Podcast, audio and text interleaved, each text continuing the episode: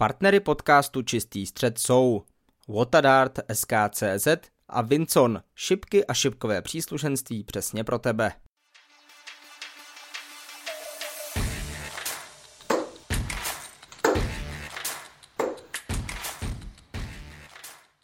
Příjemný dobrý den všem posluchačům podcastu Čistý střed. Máme za sebou několik dalších mnohých turnajů a my Opět jsme tady s Karlem Irákem, abychom je schrnuli. Čeká nás perfektní Pikachu, několikrát neúspěšná česká dvojice nebo titul Ryana Joyce. Podíváme se také na tuzemskou půdu a celé to zakončíme s ženskými šipkami, které už mají za sebou Women's Series a také se rozdělovaly místa na mistrovství světa a Grand Slam of Darts. Do Chorvatska opět zdravím mého tradičního kolegu Karla Jiráka. Já opět všem z Chorvatska při pěkné kuropění. Já bych ještě chtěl rozvést jednu otázku, protože v jednom z našich prvních společných dílů jsme se ptali ne co to je kuropění, ale proč už se tento výraz tak hodně nevyužívá. Takže znova prosíme naše posluchače, aby nám odpověděli. Nicméně, eh, toto pojetí a tento název se už opravdu jako velmi začíná, tak bych řekl až lidovět, protože nedávno jsem byl na jednom turnaji eh, v Karlíně ve stýlových šipkách a už mě tam lidé, které neznám, zdraví pěkné kuropění, za což vám děkuju a zdravím do Karlína z Chorvatska. Nicméně, Petře, mám pro tebe jednu velmi důležitou otázku. Kolik sledujících máme v tuto chvíli na Spotify? A já na to odpovím slovy Rase Breje 180. Tak uh, už jsme překročili hranici 180 sledujících. Moc krát za to děkujeme, ale samozřejmě budeme rádi, když co nejdříve dosáhneme té druhé mety, tedy 501 sledujícího. I proto, pokud ještě nesledujete náš podcast, tak, tak určitě učiňte, stejně jako můžete učinit eh, sledování na sociálních sítích Petr Hajs novinář. Máme za sebou téměř dvouminutový úvod, tak už eh, se pojďme přesunout od uh, jakýchsi formalit k tomu, co se skutečně dělo. A začneme na poslední European Tour, která se odehrála v letošní sezóně v německém Hildesheimu. Teprve po druhé v historii si titul odnesla domácí země a byl z toho perfektní výkon Pikachu. Jak bychom eh, možná mohli říci ještě před pár lety, se nám eh, podařil ten takzvaný Evolve, vyvinul se nám eh, Ricardo Pětrečko v vyššího Pokémona. Jak hodnotíš ten první titul mladého Němce? To si řekl naprosto krásně. Petře, přece ty jsi o něco mladší generace, nicméně Pokémony jsme sledovali oba, ale ty to máš možná v blížší paměti, jak to bylo s těmi přerody a vývoji těch Pokémonů. Nicméně já musím říct, že já jsem z toho měl obrovskou radost, protože je to mladý talentovaný hráč, zároveň to bylo velké překvapení, byť to bylo na domácí půdě, tak samozřejmě přeci jen uh, mám pocit, že na začátku turnaje byl celkový kurz na vítězství Ricarda Pětrečka 150, což je neuvěřitelné číslo. Nicméně, jak říkám, já jsem mu to přál, hrál naprosto perfektní šipky a rozhodně si to zasloužil, určitě obrovský milník v jeho kariéře, obrovská motivace pro nové hráče, kteří jsou třeba zrovna v PDC, protože vidíte, že opravdu stačí být na okruhu jen několik měsíců a i tak můžete získat titul, byť v takto mladém věku. A ještě musíme samozřejmě zdůraznit, že Ricardo Pětrečko musel přejít přes tři mistry světa a hrál naprosto skvělé šipky. Ve finále nejenom, že hrál skvělé šipky v mezihře, ale naprosto perfektně zavíral. A když říkám perfektně, tak myslím skutečně perfektně. 8 pokusů na double, 8 trefených doublů a vítězství pro uh, eh, 28-letého Němce nad Petrem Wrightem, který v žádném případě nehrál nikterak špatně. Mimochodem, eh, Peter Wright to byl souboj tak eh, proti dvojnásobnému, respektive dvakrát mistrovi světa, i z toho důvodu, že on používal šipky Michaela van Hervena, tudíž přidávám do své statistiky další výměnu v rámci šipkového náčiní, ale co dodat k tomu, že ty ve svém prvním velkém finále přijdeš před domácím publikem, které samozřejmě jasně hecuje tě, ale zároveň tě může extrémně svazovat. Přijdeš a řízneš tam 4x 100 plus checkout a zavřeš 8 double 8. No, to je, to je samozřejmě něco neuvěřitelného. A možná bychom mohli se i vrátit k tomu semifinále, kde Petrečko porazil Michaela van Hervena. Už to s ním úplně nevypadalo, ale nakonec dokázal zachovat chladnou hlavu. A už se opět vracíme k tomu, jak o tom mluví Wayne Mardell a další a další uh, šipkoví experti, že ti mladší hráči přece jen už využívají některé ty meditační techniky a ta dechová cvičení a prostřednictvím tohoto se dokážou naprosto perfektně skoncentrovat a sklidnit i v těch nejkrizovějších chvílích. a Ricardo Petrečko nám předvedl naprosto jasnou definici toho, co já jsem právě teď řekl. Ještě jedna věc, která rozhodně stojí za zmínku z německého pohledu je ta, že v té závěrečné fázi v neděli večer byli dokonce dva Němci, kromě Ricarda Pětrečka také Gabriel Clemens. Kdo také nechyběl na European Tour v Hildesheimu, to byl Karel Sedláček, který do toho turné nastupoval ještě s velmi teoretickou šancí postoupit na European Championship, Bohužel ten jeho výkon proti Alanu Sutarovi se úplně nepřiblížil tomu, co Karel rozhodně umí hrát a přišla prohra 1-6. Alan Suter hned dalším kolem málem vyřadil Michaela Smitha, to je také důležité zmínit, tam to byl extrémně zajímavý zápas, kdy Suter prohrával 1-5, vyrovnal ještě a potom uh, už čekal připravený na dublu, ale Michael Smith zavřel 80 a postoupil. Co dodat k tomu výkonu Karla Sedláčka, protože dnes, eh, buďme úplně upřímní, nebudeme si o českých šipkařích povídat eh, v té nejpozitivnější náladě. No je to naprostá pravda, bohužel v té nejpozitivnější náladě nemůžeme ani alespoň začít. Ono, co se týče nějakých předzápasových prognóz, tak eh, tam to bylo téměř úplně vyrovnané. A co se týče průměru, tak Karel Sedláček nehrál nijak podstatně hůře v té mezihře. Měl průměr nějakých 89, Lansutr 91 ale co opravdu rozhodly byly ty dubly, kdy Karel trefil jeden z osmi, což je 12% řečí čísel, když to Alan Suter byl téměř, téměř 50%, 46%, 6 ze 13. Takže to byla asi, to bylo to hlavní kritérium a to hlavní měřítko, proč to z české strany úplně nevyšlo. No, dubly, to je, troufám si říci, v podstatě neustálé téma, které tady řešíme. Dostaneme se k tomu i za chvíli v rámci turnaju Players Championship, kdy Adam Gavlas proti Kanaru Skatovi rovněž byl velmi blízko tomu, aby mohl případně postoupit, ale zavřel svůj první leg až na 13. pokus. Což samozřejmě jenom podtrhuje, že se nedalo úplně postoupit dál.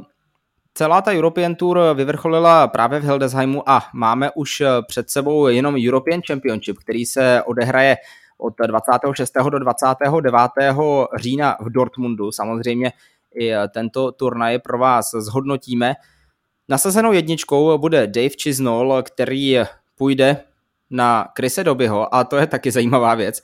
Mluvilo se o tom, že Luke Humphreys, kdyby vyhrál ten turnaj a byl, nebyl k tomu úplně daleko, tak eh, by se dostal na první místo. Na druhou stranu, taková kulišárna a znovu se dostáváme k naší konspirační chvíli, tentokrát možná o něco dříve než normálně, prohrál Luke Humphreys záměrně, aby hrál s Brendanem Dolenem a ne s Chrisem Dobym. no tak to je zajímavá otázka. Já si myslím, že Luke Humphreys by na té poslední European Tour rád prohrál kamkoliv, aby se ve finále vyhnul Daveu Chisnallovi. Takže myslím si, že přece jenom tohle je jeho taková, jak jsme říkali, Dave Chisnall je jeho velkým úhlavním soupeřem v tuto chvíli, ale pouze v tom finále, v těch finálových zápasech. Takže eh, nevím, jak si to Luke Humphries propočítal, ovšem myslím si, že z doby ho nebude mít zas takový strach, jako právě z Chisnalla. Několik velkých jmen se na ten závěrečný turnaj nedostalo, ať už to je Gary Anderson nebo například Kim Heibrechts, případně dalším hráčem, který stojí za zmínku a uteklo mu to jenom o 500 liber, byl Steve Beaton, ten turnaj samozřejmě tím, že je určen pouze pro 32 nejlepších eh, z té série, tak není úplně pro každého, ale to, že Gary Anderson tam není, to je za mě trošku překvapení, protože on eh, po té, co nastoupil do těch turnajů, tak od té doby, co prohrál s Romanem Bereckým eh, na jedné z těch prvních European Tour, tak předváděl velmi dobré výkony. No určitě. A dokonce k tomu se samozřejmě dostaneme, nicméně Gary Anderson vyhrál jeden z těch turnajů Players Championship, které budeme rozebírat v tomto podcastu a dokonce během toho svého vítězného dne měl ten součtový průměr ze všech zápasů přes stovku, což je naprosto neuvěřitelné a, a dokazuje opět to, co já jsem říkal a k čemu ty si, Petře, ještě lehce skeptický, ale že ta jeho stará forma se možná opravdu vrací. Jak už jsem ti psal, jsem skeptický do té doby, než něco pořádného předvede na velkém turnaji. A šanci bude mít velmi pravděpodobně na Players Championship Finals, kdy Eh, opět se mi to nevím, jak se mi to podařilo krásným oslým můstkem dostáváme k našemu druhému tématu tohoto dne, tedy čtyřem turnajům Players Championship, které se odehrály v anglickém Barnsley. První z nich eh, vyhrál ten s pořadovým číslem 25 právě Gary Anderson, který ve finále porazil Joshe Roka a už to zmiňoval, během toho dne předváděl fantastické výkony ve čtvrtfinále, průměr 107,02, v 16 108,03 a ještě lépe zahrál v top 32, kdy zaznamenal průměr 113,5. Gary Anderson, ano, na těch turnajích eh, takzvaně on the floor předvádí skvělé výkony, ale teď je otázka, zda to dokáže přenést i na velká pódia, kde se hraje o mnohem víc peněz než o nějakých 12,5 tisíce liber, které jsou za vítězství na Players Championship. No samozřejmě je to tak. Ano, viděli jsme, že v těch důležitý, důležitějších turnajích eh, umí Gary Anderson v poslední době schořet. Ale zase o tom budeme znova hovořit. Opět jsme tady měli čtyři turnaje Players Championship, jednu European Tour a opět to byly takové ty mezitréninkové turnaje před těmi velkými, takže já si myslím, že Gary Anderson už by do toho opravdu mohl praštit pořádně a teď nám konečně předvést, co vlastně umí. Nebo respektive my víme, co umí, ale už nám to dlouho nepředvedlo, jak ty říkáš, Petře, právě na těch velkých majorech. Když ještě zůstanu o 25. turnaje Players Championship, musíme se samozřejmě podívat i na výkony českých reprezentantů. Adam Gavlas, ten bohužel znovu trošku trpěl na těžký los v tom prvním turnaji, kdy ho čekal Michael Smith a ne, že by Adam Gavlas hrál některak špatně, průměr přes 98 bodů, ale jednoduše to, co tady zmiňujeme v podstatě v každém díle, Michael Smith, jakmile se dostane na zavírání na těch turnajích Players Championship, tak prostě zavře a je jedno, jestli to je 40 nebo 115. A na to přesně doplatil i Adam Gavlas. I proto bych tento zápas moc eh, dále nerozebíral, protože není úplně bohužel eh, o čem pozitivním mluvit. Můžeme pochválit Adama za jeho skvělý výkon, ale jednoduše to nestačilo. Karel Sedláček i přes to, že průměr eh, neměl ani na 83,5 bodech, dokázal přetlačit Devona Petersna a postoupil do dalšího kola. No a teď taková ostřejší otázka. Podle tebe, koho bys více pochválil za to první kolo? Adama Gavlase nebo Karla Sedláčka?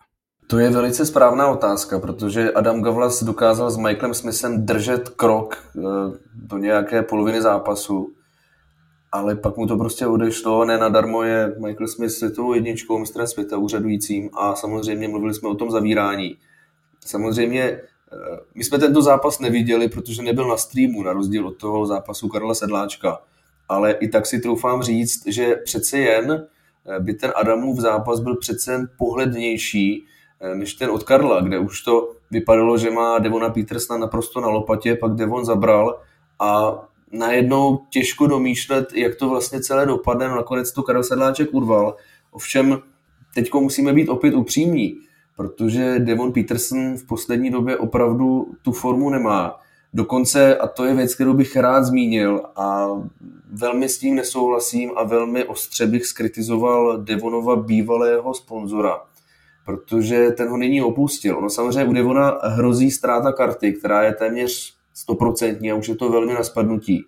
Ale z nějakého lidského hlediska bych opomenul peníze a přeci jen bych být tím sponzorem počkal alespoň na ten moment, kdy Devon Peterson opravdu tu kartu ztratí.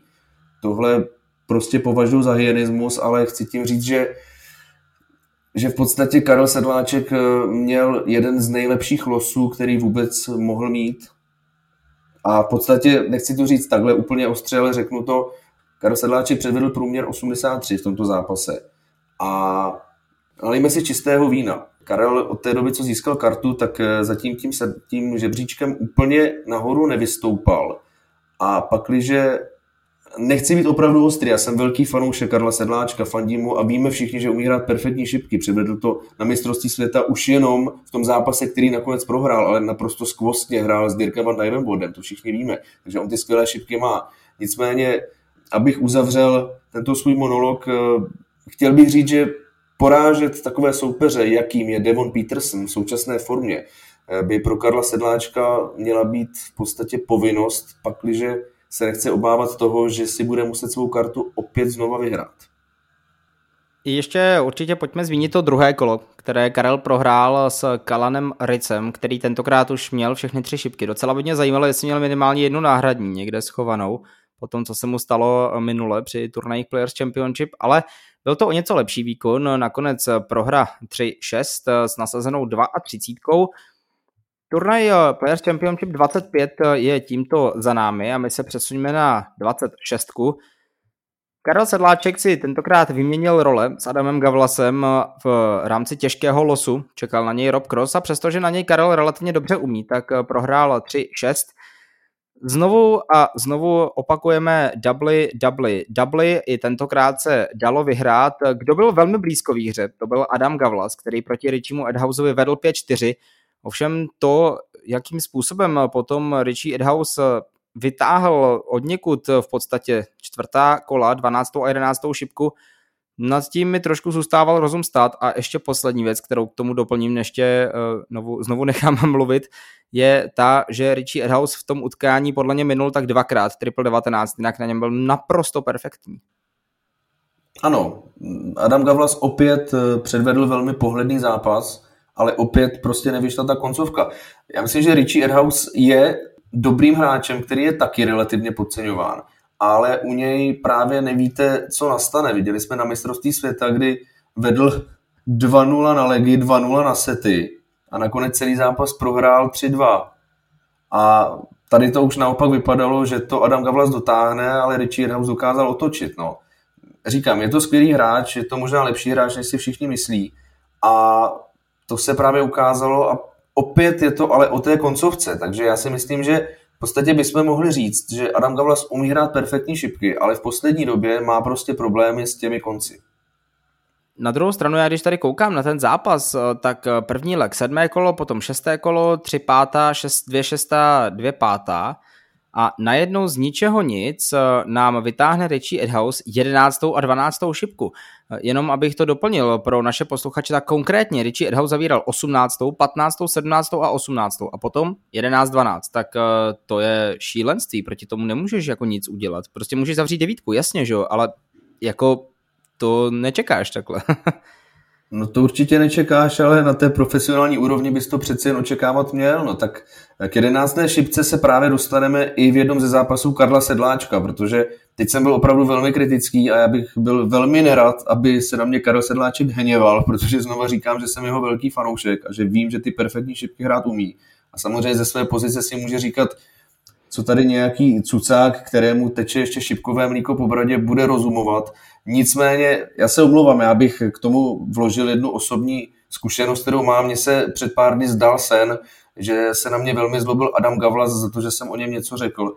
Takže doufám, že se ten sen nevyplní eh, v podobě ovšem Karla Sedláčka a nedostanu od něj eh, vejprask nebo eh, nějakou bídu. Takže 11. 12. šipku, prostě čtvrté kolo, umí vytáhnout i čeští hráči a logicky to umí i angličané s Richie Menhausem v čele v tuto chvíli. Myslím si, že můžeme být v klidu, že výprask a bídu dostaneme jenom eh, na, v šipkách a to možná i kdybychom hráli se šesti šipkami proti Karlu Sedláčkovi někde v klidném prostředí, kde nám tam právě to čtvrté kolo bude řezat jedno za druhém, jedno za druhým. Ale ještě se musíme samozřejmě zaměřit na to, kdo 26. turnaj Players Championship vyhrál, protože to by byla velká škoda tohle nezmínit a to proto, že diváci, kteří sledovali ten finálový zápas, tak byli svědky jedné velké otočky.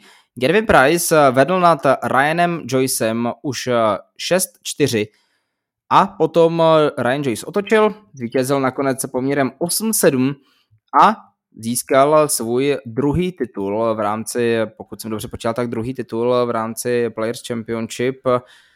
No, Gervin Price eh, hodně výrazně nezvládl ten závěr utkání a to je extrémní překvapení od velské jedničky, protože jinak eh, to bývalý mistr světa ty koncovky mě přijde, že zvládá ještě lépe než samotný průběh toho zápasu. Je to pravda, Gervin Price většinou velmi dobře zvládá i ty vypjaté momenty. Nicméně, co se týče Joyce, tak eh, samozřejmě sledoval jsem to finále a přestože jsem fanoušek Price, tak jsem to přál Joyceovi, protože je to pár týdnů, možná, možná pár měsíců, kdy Ryan Joyce naopak v finále nezvládl, tuším, proti Damonu Hetovi. A mě ho v tu chvíli bylo trochu líto a právě jsem rád, že si to dokázal vlastně před pár dny opravit a že ten titul opravdu nakonec dotáhl. Nicméně respekt před ním předváděl parádní šipky celý den. Kdo rozhodně předváděl parádní šipky celý den, to byl i o den později Radek Saganský, hráč, o kterém málo kdo slyšel v rámci nejenom našeho podcastu, jsme ho snad ještě nezmiňovali nikdy, ale v rámci televizních obrazovek se také neobjeval úplně často. Potom ovšem z ničeho nic a znovu tady máme naši běžnou kolonku překvapení týdne a skokan týdne. Skokanem týdne se v tomto eh, díle stává Radek Sagansky, který eh, zvítězil, stal se teprve druhým polským hráčem po Krištofu Ratajským, který eh, získal titul na okruhu PDC a znovu eh, už se nechci ptát na to, čím to je, protože to už je trapný, eh, tím, že bychom se ptali asi po 158. Eh, tak se ptám, jak moc tě překvapilo, že Radek Sagansky má ten titul pro Polsko. Já bych tě, Petře, ještě předtím si dovolil opravit, protože Radek Saganský není úplně skokan týdne, je to možná překvapení týdne, nicméně skokanem týdne je James Harrell, který poskočil o 20 příček v žebříčku Order of Merit. Kdežto eh, Saganský pouze o nějakých 11, nicméně samozřejmě je to dáno těmi, těmi uhranými librami. Ale co mě překvapilo možná ještě více, bylo celkové složení tohoto finále. Hrál proti Conoru Skatovi, což si myslím, že na začátku tohoto turnaje by si určitě nikdo netypoval, že tito dva hráči se potkají ve finále. To souhlasím a ještě jedna věc, která je určitě eh, zajímavá za zmínku, je, že v těch dvou turnajích, které teď zmiňujeme a ještě jsme zmiňovali předtím, tak platilo, že kdo porazil Adama Gavlase, tak se mu velmi dobře dařilo v celém tom turnaji, protože Richie Edhouse došel do semifinále a právě Conor Scott v prvním kole porazil na Players Championship 27 Adama Gavlase. To byl ten zápas, který jsem zmínil před chvílí, kdy Adam zavřel prvním double, první leg, zavřel až na 13. pokus v tom zápase vytáhl také jedenáctou šipku, ale věřím, že by je vyměnil za šest legů získaných dříve než jeho soupeř. Ale je to zajímavé, no, že vždycky kdokoliv porazil českého hráče i v tom posledním turnaji, tam to byl Damon Heta s Karlem Sedláčkem, tak potom se mu dařilo, tak eh, možná příště budeme vědět, že když někdo porazí české hráče v prvním kole, tak musíš za barák posílat, eh, že dojde aspoň do semifinále. No asi pravděpodobně to tak budeme muset dělat. A ještě se vrátím k tomu Skatovi, protože my samozřejmě, přestože se teď úplně nedařilo českým barvám, tak eh, pro náš podcast je samozřejmě výhodné a máme radost z jakéhokoliv překvapení. A to právě nastalo a už jenom z toho důvodu, že jsme věděli, že tento den, tedy během toho druhého turnaje Players Championship, o kterém právě mluvíme, budeme mít z brusu nového vítěze titulu PDC, protože ani Skat, ani Saganský žádný nemá to si myslím, že opravdu jako nám hraje do karet a měli jsme z toho obrovskou radost už jenom, a v podstatě nám bylo jedno v tu chvíli, kdo to vyhraje, protože obojí by bylo obrovské překvapení. Tak je pravda, že žádný eh, titul PDC, eh, nikoli v té developmentu, ale z té hlavní série nemají ani čeští hráči, tak doufáme, že v blízké době něco podobného budeme moci říkat i o českých hráčích. Ten eh, turnaj číslo 27 se našim hráčům nepovedl. Adama Gavlace už jsme zmiňovali. Karel Sedláček, bohužel znovu těžký los hned na úvod. Chris Doby, průměr 97,9, tedy téměř 98 bodů. Nebyla to žádná ostuda v podání Karla Sedláčka, ale trošku mi přijde, že opravdu naši, nebo naši obecně se někteří hráči nahecují jenom na ty nejlepší. S nimi zahrají fantastický průměr, ale potom přijde něco slabší soupeř a najednou to nelepí a je to prostě o 15 bodů horší průměr a prohra. Ano, ovšem s tímto se nesetkáváme pouze u českých hráčů, ale mluvili jsme o tom v jednom z předchozích podcastů, že se toto v podstatě stalo i třeba Petru Wrightovi, takže je to spíš o tom, o čem jsme taky hovořili, že ten lepší soupeř vás prostě tlačí k těm lepším výkonům. Kdo se rozhodně dotlačil k fantastickým výkonům, to byl Ross Smith, který vyhrál poslední turnaj Player Championship tohoto týdne. Krásný průměr 104,68 ve finále, ve kterém porazil Damona Hetu, který ve druhém kole porazil Karla Sedláčka, takže znovu se vracíme k té naší teorii, kdo porazí Čechy, dojde daleko. Ale Ross Smith se fantasticky naladil, protože jeho čeká velmi náročná role. Tento nadcházející víkend bude totiž obhajovat titul z European Championship. To sice bude, nicméně nebude ho obhajovat v žebříčku, jelikož ho vyhrál v loni, že?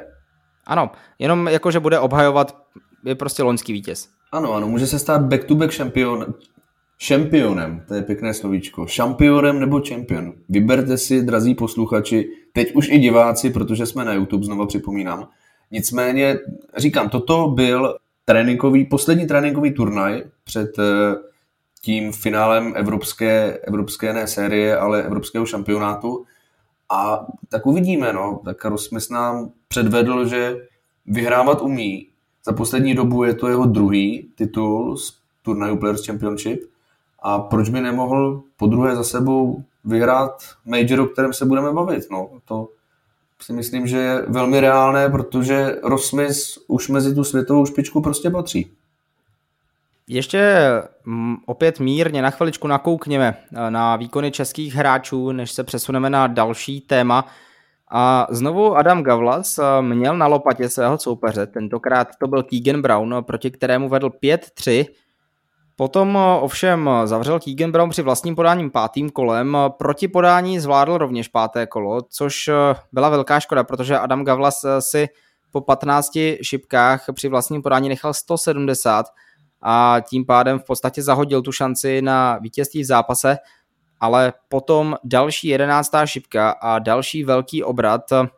Já nevím, no, myslí si, že opravdu až jednoho dne Adam Gavlas dokáže nějaké to vyhrocené finále toho zápasu dostat eh, do vítězného konce, že se to zlomí definitivně, protože ta jeho mezihra už není vůbec špatná, jenom tomu prostě chybí ten závěrečný double teď.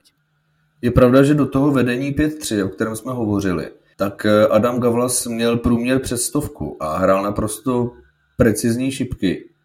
Ale jsme opět u té koncovky a tam jsem viděl, že v tom posledním legu, nebo v tom jednom z posledních legů Adam prostě nedokázal trefit trojnásobek. Tam měl náhozy 44, 60 a tak. Takže Keegan Brown mu utekl podobně jako nedávno utekl Priceovi, protože zavíral opět velmi dobře. A nevím, no, opět se dostáváme k tomu, že u toho Adama prostě poslední dobou drhnou především ty koncovky. Takže možná i on, samozřejmě, co já mu budu ze své pozice radit, ale možná i on by se měl zamyslet nad nějakými těmi meditačními technikami, protože znova se bavíme o tom, že prostě ten závěrečný double je ze všeho nejtěžší, ze všeho nejmenší a ta koncovka je vlastně nejdůležitější, protože dokud nepadne poslední šipka, tak můžete vést kolik chcete, ale prostě jste ještě nevyhráli. Je to, jak říkáš, máme za sebou zhodnocení čtyř turnajů Players Championship a ještě předtím, než se podíváme na další dvě velká témata, která nás čekají, tak eh, šipky bohužel nejsou jenom eh, o tom pozitivním a o tom, jak se bojuje u terče, ale dohodli jsme se, že za zmínku stojí, že ve věku teprve 35 let eh, zemřel nizozemec Ton Chrebe, který se dvakrát zúčastnil světového šampionátu PDC a byl považován za velkou nadcházející hvězdu nizozemských šipek.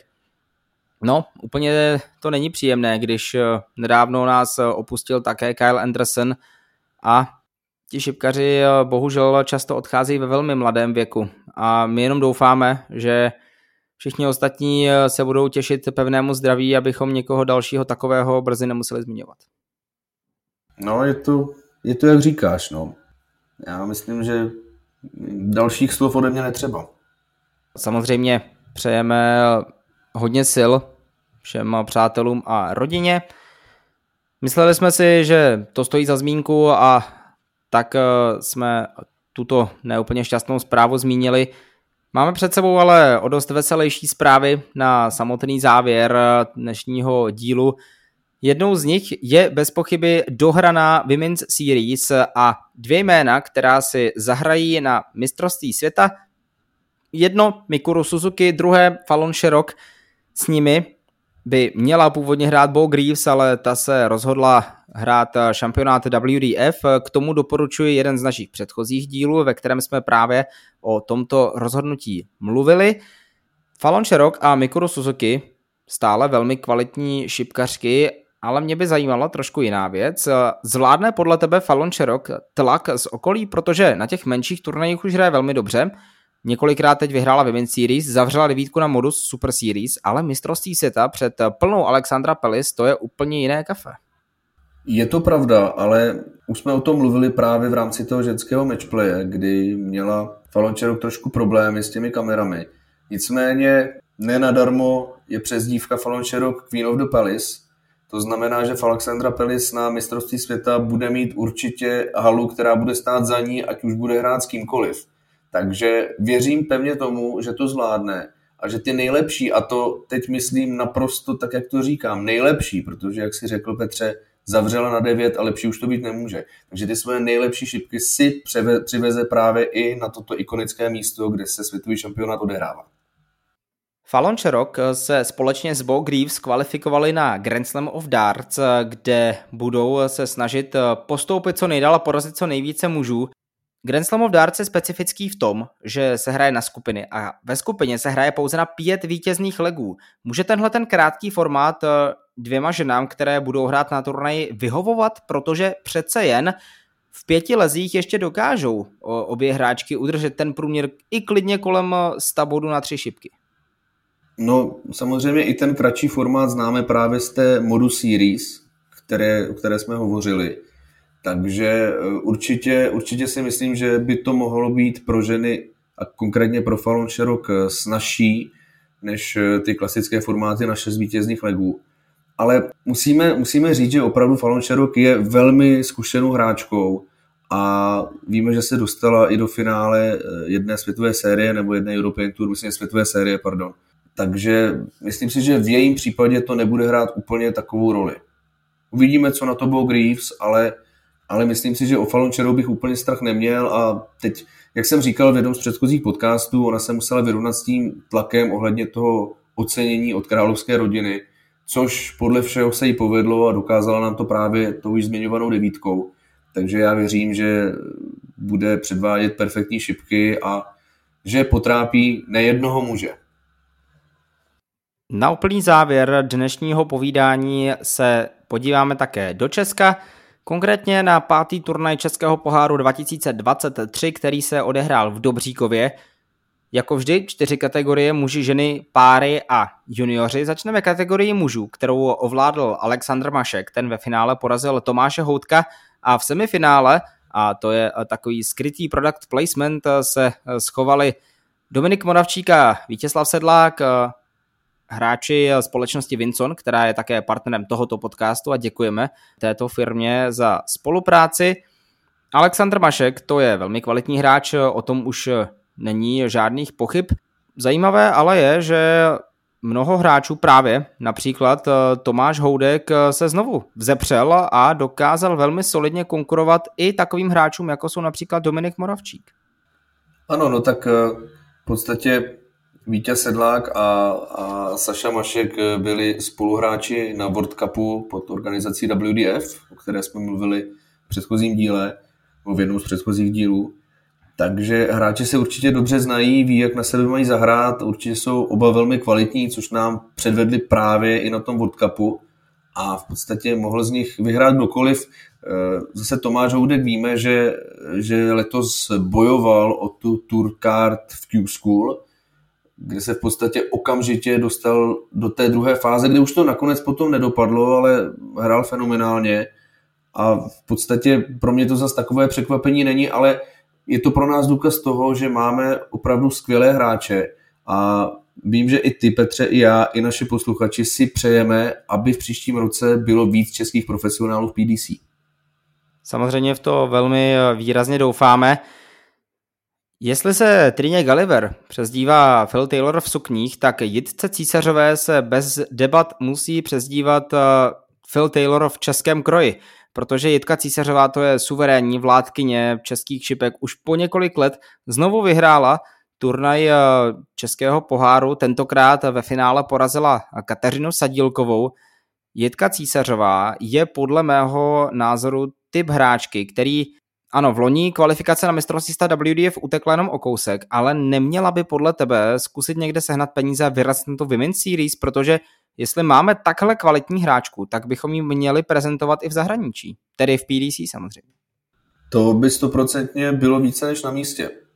Já v tuto chvíli nevím, co by se proto dalo udělat, nebo jak celá tato mašinérie funguje. Nicméně oslým ústkem se dostáváme k tomu, že Petře, ty si dělal rozhovor s Bárou hospodářskou, takže ta by nám určitě prozradila, jaká by pro Jitku Císařovou v tuto chvíli byla nejlepší cesta.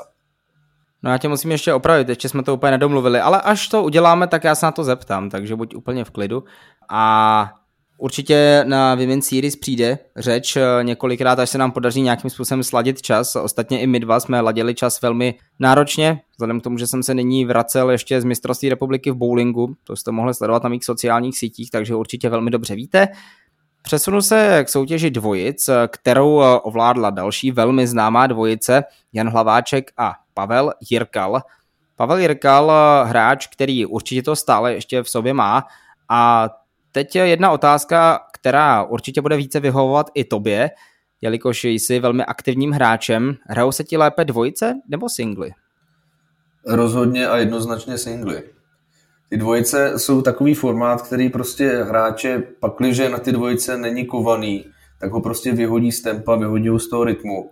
A je to přesně tak, jako když uděláte chybu v těch singlech, tak v podstatě okamžitě jdete na terč a můžete ji opravit. Když to když přijdete ve dvojicích na terč, hodíte 26, tak pak musíte počkat, až odhází další tři hráči před vámi a pak teprve jdete na tu opravu, ale už máte strašně moc času přemýšlet na to, že jdete na tu opravu.